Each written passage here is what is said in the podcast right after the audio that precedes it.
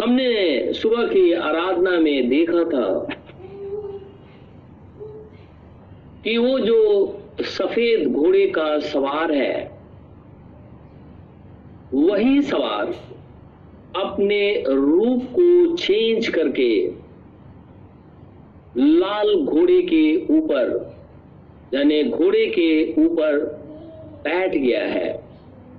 अब यहाँ पे उसके हाथ में तलवार है। और तलवार इसलिए दिया गया है कि वो पृथ्वी पर से मेल को उठा ले। पृथ्वी के ऊपर में जो मनुष्य मोहब्बत करता है, उसके मध्य में से मेल को उठा ले। और हमने देखा था ये भी कि किस रीति से शैतान ने यीशु मसीह जो मेमना है उसको उसने सोचा कि मैं मार करके संपूर्ण पृथ्वी का अधिकारी हो जाऊँगा। लेकिन दूसरी तरफ़ उसे ये नहीं पता था कि खुदावन खुदा की योजना पूरी हो रही है, क्योंकि परमेश्वर बहुत सी बातों को गुप्त रखता है ताकि लोग उसे ना जाने। शैतान जो है, इस बात को जाना ही नहीं। वो ये सोचा कि यीशु मसीह को मार देने से सारा साम्राज्य हमारा हो गया।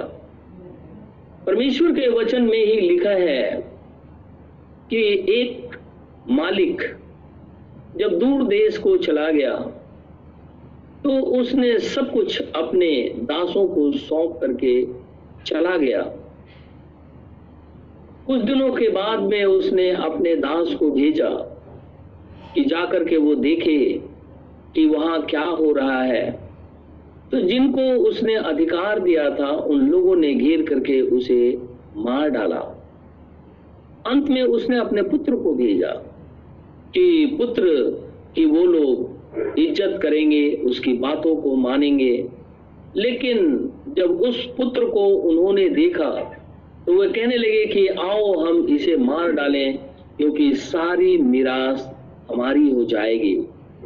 ठीक इसी रीति से इन लोगों ने जो कि लाल घोड़े के ऊपर में सवार है, उसने सोचा कि अगर मैं अपने आप को इस रीति से लेकर के आता हूँ तो निश्चित रीति से सारा अधिकार हमारा हो जाएगा। और इसीलिए जब यीशु मसीह क्रूस पर चढ़ाए जाने के लिए ले जाया जा रहा था तो उसकी इज़राइली सभा ने महायाजक जो उस काल का था वो पिलातुस और दूसरे जो राजा हेरोदेस था, इन सबने एका किया। इससे सवाल भी पूछा और अंत में ये देखा गया जो हमने सुबह देखा था कि इन लोगों ने कहा कि ये मेमना वध करने के योग्य है। अब इसे वध किया जाना चाहिए। लेकिन खुदामंद खुदा का वचन कहता है कि जब पिलातुस उनसे ये कहने लगा कि इसके अंदर में मैं कोई भी दोष नहीं पाता फिर क्यों करके मैं इसे क्रूसीफाई कर दूँ? चिल सारे यहूदी एक मन होकर के चिल्ला उठे। वो कहने लगे कि तू इसे सलीब पे चढ़ा दे और इसका खून मेरे और हमारे परिवार के ऊपर में हो। ये इज़राइलियों ने ये विपत्ति खुद अपने ऊपर ले ली कि इस मनुष्य को मार डालो। जब ये मर जाएगा तो सारी चीज़ें हमारी हो जाएँगी। लेकिन खुदा का हम बहुत धन्यवाद करते हैं और परमेश्वर की बड़ाई करते हैं कि ऐसे समय में भी खुदावन खुदा कहता है कि हे पिता, इन्हें माफ़ कर दे, क्योंकि ये जानते ही नहीं कि ये क्या कर रहे हैं। ये वही निकोलेटिन स्प्रीट है, जो कि पहले घोड़े के ऊपर में सवार थी, अर्थात पहली मोहर के अंदर में। जब दूसरी मोहर खुलती है तो वहाँ पे वही निकोलेटिन स्प्रीट वही पोप अपने रूप को चेंज करता है और इस घोड़े के ऊपर में आकर के सवार हो जाता है। और शैतान ने इसके माध्यम से सोचा कि सब कुछ हमारा हो जाएगा। और यीशु मसीह को वो लोग पीटने लगे, थूकने लगे, मारने लगे, कोड़े मारने लगे और उसके आँखों पे पट्टी बाँध करके ये कहने लगे कि, अब बता तुझे किसने मारा है? एक वर्ष में अभी निकालूँगा। हम सभी जन हमारे पास बाइबल है। हम इसे निकालेंगे। मरकुस की इंजील। मरकुस की इंजील और उसका पंद्रह अध्याय। मरकुस की इंजील, पंद्रह अध्याय। और मैं कुछ पद पढ़ता हूँ आपके सामने 21 पद से। लिखा है, सिकंदर और रुफूस का पिता समौन एक कुरैनी मनुष्य जो गाँव से आ रहा था, उधर से निकला। उन्होंने उसे बेगार में पकड़ा कि उसका क्रूस उठा ले चले। वे यीशु को गुलगुत्ता नामक जगह पर, जिसका अर्थ खोपड़ी की जगह है, लाए। वहाँ उसे मुर मिला हुआ दाखरस देने लगे, परंतु उसने नहीं लिया। तब उन्होंने उसको क्रूस पर चढ़ाया। और उसके कपड़ों पर चिट्ठियाँ डालकर कि किसको क्या मिले उन्हें बांट लिया। जब ये सेंटेंस हम पढ़ते हैं, आप गुलगुत्ता पहाड़ी के ऊपर में अपने आप को स्पिरिचुअली ले चलिए अपने मत को। खुदावन, खुदा को उन लोगों ने क्रूस पे चढ़ा दिया है। और जो कपड़ा वो पहना था, जो खून से सना हुआ है उसको इन लोगों ने चिट्ठी डाली आपस में नीचे बैठ करके कि जिसके नाम से चिट्ठी निकलेगी, वो उसका कपड़ा ले लेगा। जब उन लोगों ने चिट्ठी डाली और जिसके नाम से कपड़ा निकल गया तो जब उन्होंने उसे कपड़ा ले लिया तो वो सलीब के ऊपर में नंगा हो गया। इसके बावजूद भी शैतान ठट्ठा करके कहता है, ये बता अगर तू खुदा का पुत्र है तो अपने आप को नीचे लेकर के आ जा। ये वही लुसीफर है जो अदन की बारी में था। ये वही लुसीफर है जो कि आज इस लाल घोड़े पे सवार है। ये वही लुसीफर है जब इज़राइल मेमने को वध करने के लिए लेकर के जा रहे थे तो उस मेमने को सलीब के ऊपर में नंगा कर दिया। हमारे क्राइस्ट को, जिसने हमारे गुनाहों को धो दिया सलीब के ऊपर में नंगा कर दिया। शैतान ने सोचा, सब कुछ मैंने जीत लिया है। जरा थोड़ा और आगे मैं पढ़ूँगा। लिखा है, तब उन्होंने उसको क्रूस पर चढ़ाया और उसके कपड़ों पर चिट्ठियाँ डालकर कि किसको क्या मिले उन्हें बांट लिया। और एक पहर दिन चढ़ आया था।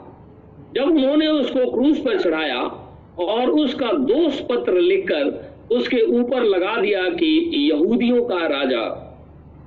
उन्होंने उसके साथ दो डाकू, एक उसकी दाहिनी और उसकी बाई और क्रूस पर चढ़ाए। तब पवित्र शास्त्र का वह वचन पूरा कि वह अपराधियों के संग गिना गया, पूरा हुआ।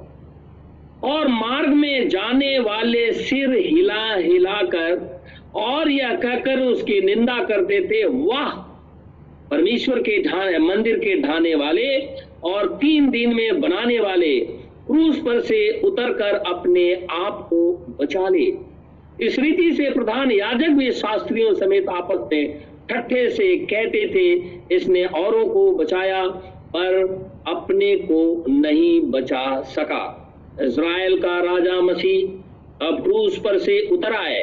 कि हम देकर विश्वास करें और जो उसके साथ क्रूसों पर चढ़ाए गए थे, वे भी उसकी निंदा करते थे।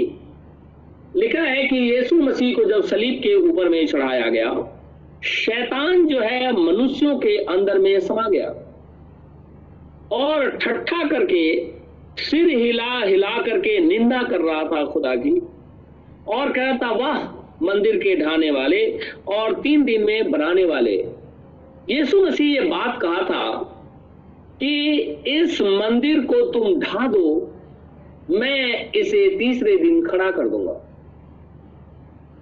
इसराइलियों ने सोचा कि ये यरूशलेम मंदिर की बात कर रहा है। वो लोग कहने लगे कि 46 वर्ष लग गए यरूशलेम मंदिर बनाने के लिए, और तू कहता है कि इसको ढा दो तीन दिन में मैं खड़ा कर दूँगा। लेकिन खुदावन खुदा अपने ये शरीर जिसके अंदर में हम पाए जाते हैं, इसके विषय में वो बात कर रहा था कि अगर इसे ढा दिया जाता है तो वो तीसरे दिन इसे खड़ा कर देगा। और उसने ऐसा करके दिखाया, क्योंकि कब्र के अंदर में से वो तीसरे दिन जीवित हो गया, बाहर आ गया, शैतान शर्मिंदा हो गया, मृत्यु उसे रोक नहीं सकी। सब कुछ शैतान का प्लानिंग फेल हो गया। लेकिन खुदावन खुदा कहता है कि शास्त्री लोग ऐसा करके ठट्ठों में उसे उड़ा रहे थे, इसने औरों को बचाया है, अपने आप को नहीं बचा सकता।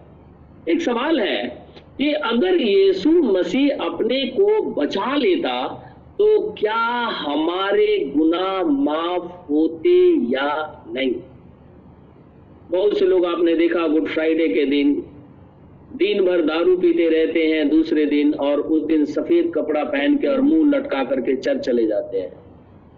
और ऐसा अपने आप को दिखाते हैं, जैसे लगता है कि वही शोक से भरे हुए हैं। बाइबल कहती है कि अगर वो अपने आप को सलीब पे से उतार लेता, अगर वो क्रूसीफाई नहीं होता तो हमारे पाप कौन माफ़ करता? हमें जीवन के वृक्ष के पास जाने के लिए कौन से मार्ग को अपनाना पड़ता, जो अदन की बारी में अलग कर दिया गया था? और वहाँ चारों तरफ़ से खरूब लगा दिया गया था।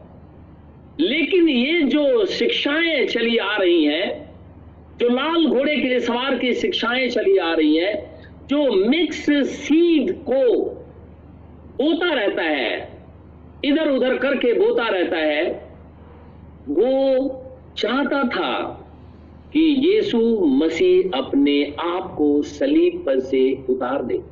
क्योंकि शैतान ये देखना चाहता था कि क्या ये अपने आप को नीचे ले आता है या नहीं। लेकिन यीशु मसीह तो परमेश्वर की योजना के अंतर में है। क्योंकि बाइबल में लिखा है फीसियों की पत्री में इससे पहले की जगत की उत्पत्ति होती, मेमना वध हुआ था। और जिसका नाम जीवन की पुस्तक में जगत की उत्पत्ति से पहले लिखा गया है, वही बचाया जाएगा। तो इससे पहले की जगत की उत्पत्ति होती, मेमना स्लेन हुआ था। आज तो मैनिफेस्टेशन है। आज से 2020 साल पहले लिखा है कि इस रीति से याजक भी शास्त्रियों समेत आपस में ठट्ठा करते थे। और बाइबल में लिखा हुआ है कि ऐसा करके वो ये चाहते थे कि यीशु मसीह सलीब के ऊपर से उतर आए।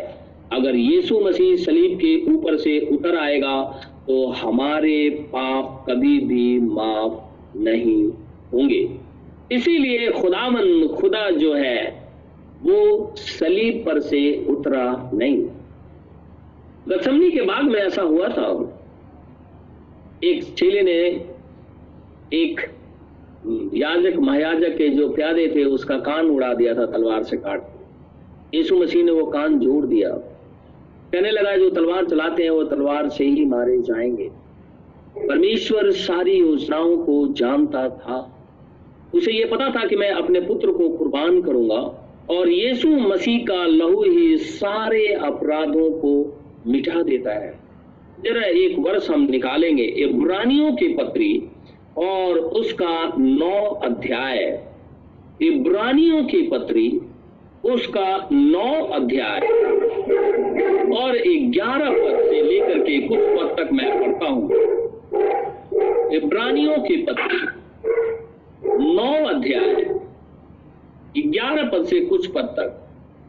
लिखा है, परंतु जब मसीह आने वाली अच्छी अच्छी वस्तुओं का महायाजक होकर आया तो उसने और भी बड़े और सिद्ध तंबू से होकर, जो हाथ का बनाया हुआ नहीं, अर्थात इस सृष्टि का नहीं, और बकरों और बछड़ों के लहू के द्वारा नहीं, पर अपने ही लहू के द्वारा एक ही बार पवित्र स्थान में प्रवेश किया और अनंत छुटकारा प्राप्त किया।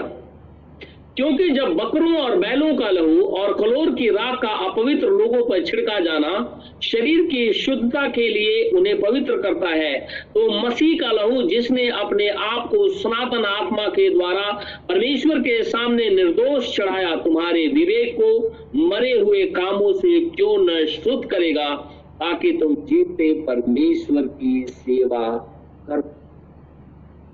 यीशु मसीह का लहू हमें सारे अपराधों से शुद्ध करता है। अगर वो सलीब पे उतर आता, जैसा कि शैतान मनुष्यों में समा करके उसे प्रोवोक कर रहा था कि वो सलीब से नीचे आ जाए। अगर वो नीचे आ जाता तो हमारे गुनाह माफ़ नहीं होते। लेकिन यीशु मसीह सारी योजनाओं को जानता था। परमेश्वर अपनी योजना को पहले ही कर चुका था। केवल उनका मैनिफेस्टेशन होना था। क्योंकि हम जानते हैं कि शैतान के पास रेवलेशन नहीं होता है। लुसीफर के पास कोई रेवलेशन नहीं है। ना ही लाल घोड़े के ऊपर में जो सवार है, उसके ऊपर कोई रिवील किया गया है या कोई रेवलेशन उसके पास में है। उसके पास में कोई प्रकाशन नहीं है। प्रकाशन केवल उनके पास है जो यीशु मसीह के लोग हैं।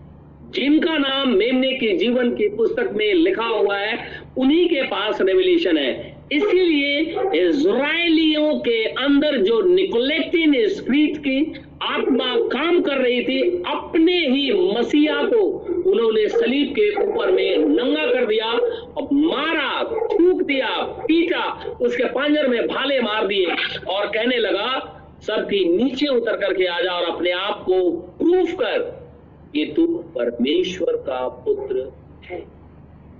आज भी जब आप किसी के लिए प्रार्थना करते हैं या खुदावन खुदा का वचन सुनाते हैं लोग बिना विवेक के कहते हैं, अपने आप को प्रूफ करो कि आपके पास डिवाइन हीलिंग का दान है या नहीं। अपने आप को प्रमाणित करो कि खुदा आपके संग है या नहीं। और इसका मैं प्रमाण बताता हूँ, एक ही प्रमाण है कि खुदा आपके संग है या नहीं। उसका प्रमाण यह है कि आप वचन के साथ लाइनअप है या नहीं। अगर हम वचन के साथ लाइनअप हैं, यीशु मसीह के वचन के साथ लाइनअप है तो निश्चित रीति से खुदा हमारे साथ है और हमारे मध्य में बना हुआ है। एक वर्ष में और निकालूँगा। मती की इंजील उसका सत्ताईस अध्याय। मती की इंजील और उसका सत्ताईस अध्याय। मती की इंजील सत्ताईस अध्याय। और देखिए, यहाँ पे बत्तीस पद से मैं कुछ पद तक पढ़ूँगा। लिखा है, बाहर जाते हुए उन्हें समान नामक एक कुरैनी मनुष्य मिला। उन्होंने उसे बेगार में पकड़ा कि उसका क्रूस उठाकर ले चले। उस स्थान पर जो गुलगुत्ता अर्थात खोपड़ी का स्थान कहलाता है, पहुंचकर उन्होंने पित मिलाया हुआ दाखरस उसे पीने को दिया। परंतु उसने चक्कर पीना ना चाहा। तब उन्होंने उसे क्रूस पर चढ़ाया और चिट्ठियाँ डालकर उसके कपड़े बांट लिए और वहाँ बैठकर उसका पहरा देने लगे और उसका दोष पत्र उसके सिर के ऊपर में लगाया कि यह यहूदियों का राजा यीशु है। तब उसके साथ दो डाकू, एक दाहिने और एक बाएँ क्रूसों पर चढ़ाए गए। आने जाने वाले सिर हिला हिलाकर उसकी निंदा करते थे और यह कहते थे, हे मंदिर के ढाने वाले और तीन दिन में बनाने वाले, अपने आप को तो बचा। यदि तू परमेश्वर का पुत्र है तो क्रूस पर से उतरा। इस रीति से प्रधान याजक भी शास्त्रियों और पुरानियों समेत ठट्ठा करके कहते थे, इसने औरों को बचाया और अपने आप को नहीं बचा सकता। यह तो इज़राइल का राजा है। अब क्रूस पर से उतर आए तो हम उस पर विश्वास करें। उसने परमेश्वर पर भरोसा रखा है। यदि वह इसको चाहता है तो अब इसे छुड़ा ले, क्योंकि इसने कहा था, मैं परमेश्वर का पुत्र हूँ। ये वही इसराइली हैं। यहाँ पे ये दावा करते हैं कि अपने आप को अगर ये प्रमाणित कर दे कि मैं परमेश्वर का पुत्र हूँ तो हम लोग खुदा के ऊपर में विश्वास कर लेंगे।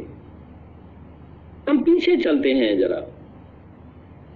एलिया के समय में यही सारे इसराइली थे, इनके पूर्वज थे। उन लोगों ने परमेश्वर की सारी चीज़ों को देखते हुए भी इजबेल की मेज पे बैठ करके खाना खाया और खुदा को नकार दिया। ये वही इसराइली है जो 40 साल जंगल के अंदर में घूमते रहे। Pillar of fire pillar of cloud उनके आगे आगे चलता रहा और ये वही लोग हैं जो खुदा को दोषी करार देने लगे। अब फिर वही लोग खड़े हुए हैं यीशु मसीह के पास भी। और फिर यहाँ ये कहते हैं, अपने आप को प्रमाणित कर। जंगल के अंदर में भी वो अपने आप को ऐसा ही कहते थे। मूसा से कहते थे, खुदा अपने आप को प्रमाणित करे। क्या वो जंगल में हमें खाना खिला सकता है? क्या वो जंगल के अंदर में हमें मांस खिला सकता है? और बाइबल में लिखा हुआ है, खुदा ने कहा हाँ मैं ऐसा कर सकता हूँ। और उसने बटेरे भेजी और इसराइलों ने पकड़कर उसे मारा और खाया। और बाइबल में लिखा है, उसके मांस अभी उनके मुँह में ही थे कि खुदा ने उन्हें ऐसा मारा कि उनकी लाशें जंगल के अंदर में वैसे ही पड़ी रही। वही मर गए सब। और इसीलिए यीशु मसीह कह रहा, तुम लोग अपने आप को अब्राहम की संतान कहते हो। अगर अब्राहम की संतान होते तो अब्राहम के से कार्य करते? और तुम लोगों ने खुदा का वहाँ परीक्षा कर लिया और कहने लगे, परमेश्वर अपने आप को प्रमाणित करे कि वो परमेश्वर है। एलिया के समय में भी एलिया ने कहा, जब वो बातें करे कि अगर बाल है तो बाल की तरफ़ हो जाओ और खुदा है तो खुदा की तरफ़ हो जाओ। चुप हो गए। सारे इसराइली चुप हो गए। कुछ बोलना ही नहीं चाह। यीशु मसीह के समय में भी आकर के ये कहने लगे, ये वही वंशज के लोग थे। ये सारे इसराइली नहीं। मैं सब इज़राइलियों की बात नहीं कर रहा। मैं उनकी बात कर रहा हूँ जिनके अंदर में निकोलेटिन स्प्रीट आकर के समा गई और परमेश्वर के अगेंस्ट में खड़ा कर दिया, ताकि लोग मारे जाएँ। एक वर्ष मैं और पढ़ूँगा। लुका तेईस लुका तेईस, मैं इसलिए इस गॉस्पल को पढ़ रहा हूँ क्योंकि फोर जो लिविंग क्रिएचर है, अदन की बारी में हमने देखा था करो। और जब वाचा का संदूक पृथ्वी के ऊपर में था तो इसराइली उसे गार्ड करते थे। और जब गॉस्पल की बात करते हैं तो मती मरकुस, लुका और यमुना फोर गॉस्पल है। और ये फोर लिविंग क्रिएचर जो फोर गॉस्पल है तो जो गॉस्पल है उन्होंने इस बात को प्रमाणित किया कि यीशु मसीह परमेश्वर का पुत्र है।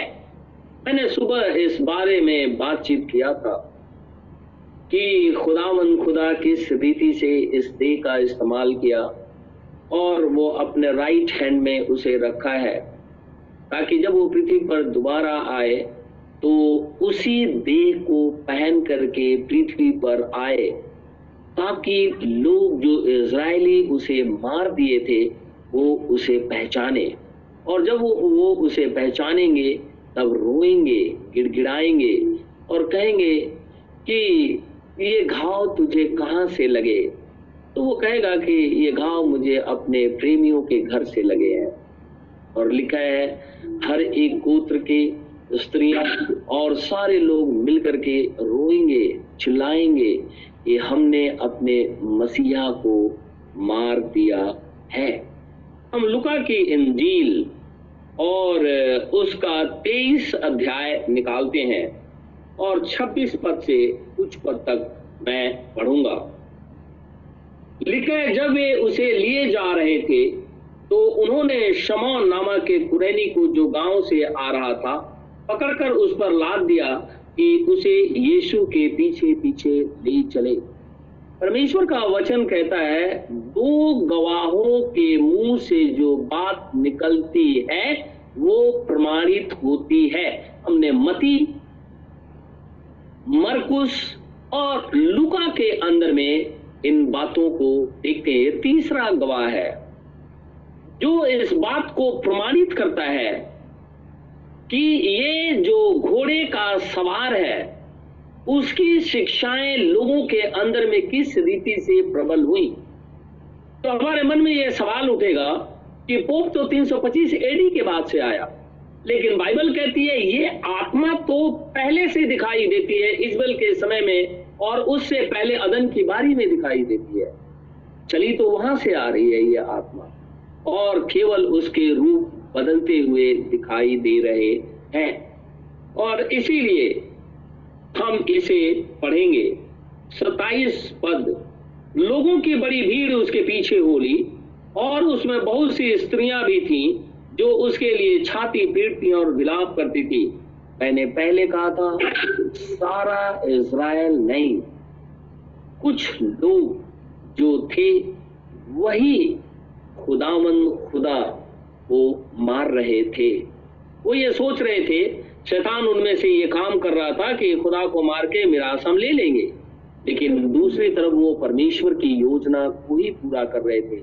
और यीशु मसीह जो ये बातें कह रहा था, हाय उस मनुष्य पर जिसने इन कामों को अंजाम दिया है। कहता हाय उनके ऊपर में। क्योंकि इसराइलियों ने कहा था, इसका लहू हमारे सिर पे हो। अगर हम किसी का खून कर दें और ये जा करके बोले, ये हमने खून किया, इसका लहू हमारे ऊपर में यानी जो भी दंड दिया जाएगा, वो मुझे दे दिया जाए। इसराइल ने इसे मांग लिया। उनको दंडित किया जाए। लिखा है 28 पद में, यीशु ने उनकी ओर मुड़कर कहा, हे यरूशलेम की पुत्रियों, मेरे लिए मत रो, परंतु अपने और अपने बालकों के लिए रो, क्योंकि देखो, वे दिन आते हैं जिनमें लोग कहेंगे, धन्य है वे जो बांझ हैं और वे गर्भ को ना जने और वे स्तन जितने दूध ना पिलाया। उस समय वे पहाड़ों से कहेंगे कि, हम पर गिरो और टीलों से कि हमें ढांप लो। क्योंकि जब वे हरे पेड़ के साथ ऐसा करते हैं तो सूखे के साथ क्या कुछ ना किया जाएगा। हरा पेड़ जीसस क्राइस्ट है, सूखे पेड़ हम लोग हैं ना? खुदावन खुदा के वचन को सुनाते हैं। यीशु मसीह कहता है, जब यीशु मसीह के साथ में शैतान ने इस रीति से कार्य किया तो हमारे साथ वो क्यों करके कार्य ना करेगा? इसीलिए वो हमारे सामने खड़ा होकर के जंग लड़ना शुरू कर देता है। कहता है, क्योंकि जब वे हरे पेड़ के साथ ऐसा करते हैं तो सूखे के साथ क्या कुछ ना किया जाएगा? वे अन्य दो मनुष्यों को भी जो कुकर्मी थे, उसके साथ घात करने को ले चले। जब वे उस जगह जिसे खोपड़ी कहते हैं, पहुँचे तो उन्होंने वहाँ उसे और उन कुकर्मियों को भी एक को दाहिनी और दूसरे को बाई और क्रूसों पर चढ़ाया। तब यीशु ने कहा, हे पिता, इन्हें क्षमा कर, क्योंकि ये जानते ही नहीं कि क्या कर रहे हैं। उन्होंने चिट्ठियाँ डालकर उनके कपड़े बांट लिए। लोग खड़े खड़े देख रहे थे और सरदार भी ठट्ठा करके कहते थे, इसने दूसरों को बचाया। यदि यह परमेश्वर का मसीह है और उसका चुना हुआ है तो अपने आप को बचा ले। सिपाही भी पास आकर और सिरका देकर उसका ठट्ठा करते कहते थे, यदि तू यहूदियों का राजा है तो अपने आप को बचा। और उसके ऊपर एक दोष पत्र भी लिखा था, यह यहूदियों का राजा है। एक वर्ष हम और निकालेंगे। यहुन्ना की इंजील उसका 19 अध्याय। यहुन्ना की इंजील 19 अध्याय। यहुना की इंजील 19 अध्याय। और मैं पढ़ूँगा कुछ पद तक अर्थात हम पढ़ेंगे इसको सत्रह पद से। लिखा है, उस दासी ने जो द्वार पालन थी, पत्रस से कहा, कहीं तू भी इस मनुष्य के चेलों में से तो नहीं? उसने कहा, मैं नहीं हूँ। दास और प्यादे जाड़े के कारण कोयले धक्का कर खड़े आग ताप रहे थे और पत्रस भी उनके साथ खड़ा आग ताप रहा था। सॉरी उन्नीस अध्याय का यहुन्ना की इंजील उन्नीस अध्याय, और मैं पढ़ूँगा बारह पद से। कुछ पद तक। लिखा है, इस पर पिलातुस ने उसे छोड़ देना चाहा, परंतु यहूदियों ने चिल्ला चिल्लाकर कहा, यदि तू इसको छोड़ देगा तो तेरी भक्ति कैसर की ओर से नहीं? जो कोई अपने आप को राजा बनाता है, वह कैसर का सामना करता है। ये बातें सुनकर पिलातुस यीशु को बाहर लाया और उस जगह एक चबूतरा था जो इब्रानी में गप्ता कहलाता है और वहाँ न्याय आसन पर बैठा। यह फ़सल की तैयारी का दिन था और छठे घंटे के लगभग था। तब उसने यहूदियों से कहा, देखो तुम्हारा राजा। परंतु वे चिल्लाए, ले जा ले जा, इसे क्रूस पर चढ़ा। पिलातुस ने उनसे कहा, क्या मैं तुम्हारे राजा को क्रूस पर चढ़ाऊं? प्रधान याचकों ने उत्तर दिया, कैसर को छोड़, हमारा और कोई राजा नहीं। तब उसने उसे उनके हाथ सौंप दिया, ताकि वह क्रूस पर चढ़ाया जाए। तब वे यीशु को ले गए, और वह अपना क्रूस उठाए हुए उस स्थान तक बाहर गया, जो खोपड़ी का स्थान कहलाता है। और इब्रानी में गुलगुता। वहाँ उन्होंने उसे और उसके साथ और दो मनुष्यों को क्रूस पर चढ़ाया। एक को इधर, एक को उधर और बीच में यीशु को। यीशु ने एक दोष पत्र लिखकर क्रूस पर लगा दिया और उसमें यह लिखा हुआ था, यीशु नासरी यहूदियों का राजा। यह दोष पत्र बहुत से यहूदियों ने पढ़ा। क्योंकि वह स्थान जहाँ यीशु क्रूस पर चढ़ाया गया था, नगर के पास था। और पत्र इब्रानी और लतीनी और यूनानी में लिखा हुआ था। तब यहूदियों के प्रधान याजकों ने पिलातु से कहा यहूदियों का राजा मत लिख परंतु यह कि उसने कहा, मैं यहूदियों का राजा हूँ। पिलातुस ने उत्तर दिया, मैंने जो लिख दिया, वो लिख दिया। हमने देखा था प्रेरितों के काम में कि जब यीशु मसीह मुर्दों में से ज़िंदा हो गया, पहले अध्याय में, जब यीशु मसीह मुर्दों में से ज़िंदा हो गया, चेले आकर के कहने लगे, क्या तू इज़राइल को इसी घड़ी राज्य फेर देगा? और परमेश्वर के वचन में लिखा हुआ है कि जिस दिन कलिसिया का स्वर्गारोहण होगा। उसके बाद मिलेनियम भी होगा। हज़ार वर्ष का शासन। और यीशु मसीह के साथ, यीशु मसीह के लोग, जिनका नाम मेमने के जीवन की पुस्तक में जगत की उत्पत्ति से पहले लिखा हुआ है, वो इस पृथ्वी पर राज्य करेंगे। उस समय मलाकी चार के अंदर में लिखा है कि खुदावन खुदा के लोग दुष्ट की राख को अपने पैरों तले रौंद देंगे। आज हम राजा नहीं हैं क्योंकि पृथ्वी पर दूसरे राजा हैं। यीशु मसीह को ये कहते थे, आम संडे के दिन कि ये यहूदियों का राजा है। शैतान बौखला उठा, कहने लगा, नहीं नहीं नहीं, ये यहूदियों का राजा नहीं है। जब इसे पकड़ करके क्रूसिफाई करने के लिए ले जा रहे थे और इसके क्रूस पे लिख दिया गया था, यहूदियों का राजा। शैतान फिर से बौखला करके कहने लगा, तुम ये कहो कि इसने कहा है कि मैं यहूदियों का राजा हूँ? जबकि बाइबल प्रकाशित वाक्य 19 अध्याय के अंदर में लिखा हुआ है कि यह राजाओं का राजा और प्रभुओं का प्रभु है। यीशु मसीह राजा है। लेकिन आज जो लोग ये सोचते हैं कि पृथ्वी के किंग वो है, एक समय आने वाला है कि वो राख होंगे और परमेश्वर के लोग अपने पैरों तले उनको रौंदेंगे और पृथ्वी पर एक हज़ार साल तक शासन करेंगे। उसमें आप और मैं हम भी होंगे। अगर हमारा नाम जीवन की पुस्तक में लिखा हुआ है तो निश्चित रीति से हम अपने खुदा के साथ इस पृथ्वी पर राज्य करेंगे, क्योंकि यीशु मसीह राजाओं का राजा और प्रभुओं का प्रभु है। पहली मोहर के अंदर में जो घुड़सवार था, वही घुड़सवार दूसरी मोहर के अंदर में है। पहली मोहर के अंदर में उसके पास धनुष था, तीर नहीं थे। दूसरी मोहर के अंदर में उसके हाथ में तलवार है। पहली मोहर के समय में तीर न होने की वजह से वो किसी का वध नहीं कर रहा था, लेकिन अपने आप को इस रीति से दिखा रहा था कि वो पाक साफ़ है और कलिसिया के अंदर में जड़ जमा करके अपनी शिक्षाओं को चर्च के अंदर में ला करके खड़ा कर दिया।